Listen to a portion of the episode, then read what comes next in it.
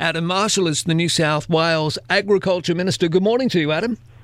Morning, Marcus. How are you? Yeah, not bad, thank you, mate. Uh, how are you travelling uh, in these COVID times? I know up around the New England it's been tough. There's been uh, a number of cases and lockdowns. We're all in it together.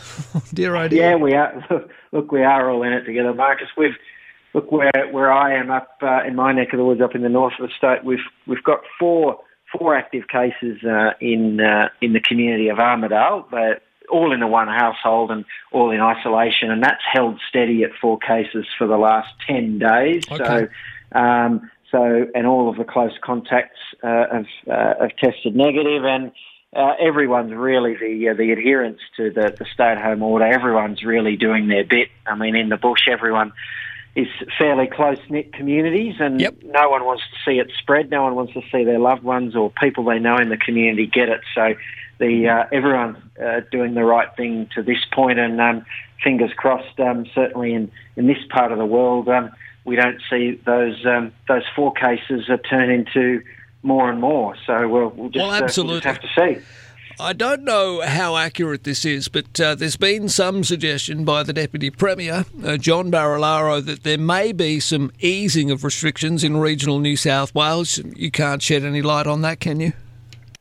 No, Marcus. Uh, a, a, bit like yourself, uh, I watch very closely the 11am press conference, and yeah, um, uh, yeah. I pick pick up bits and pieces, but sure. um, no, I, I, I don't have any of that information, right. and uh, I think it's I think one thing that we have learned is that this thing's a moving feast and a fast moving feast. What's true today can be uh, completely different tomorrow, just depending on uh, what happens with the virus and um, and case numbers, I guess.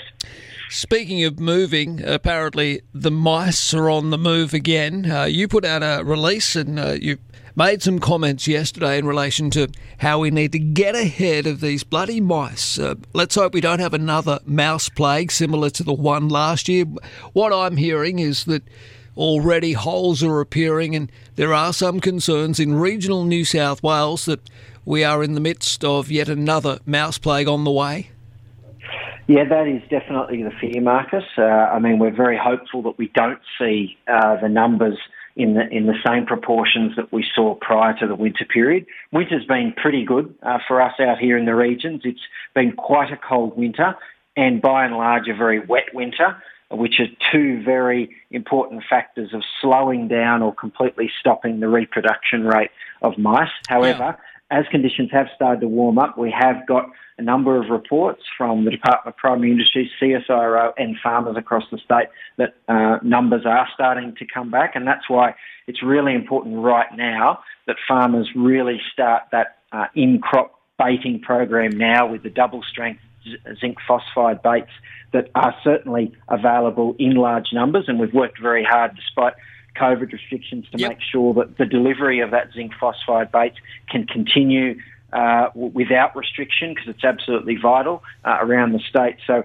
we're really urging farmers to be on the lookout, be proactive, start the baiting now. Because one thing's for sure, this upcoming harvest and this current crop that's in the ground is going to be absolutely massive because conditions are perfect. We haven't had good, good. as good a conditions like this for, for a decade or more. The sad thing is that's also good conditions for mice, so yeah. they, plenty plenty of, of, food for them to munch on. So All we right. need to get those baits out early and, and take advantage of that rebate program, of which we've already had uh, over 300 farmers uh, chuck their applications in for those $10,000 rebates. So the money's there. Take okay. advantage of it. Get your baits in the paddock.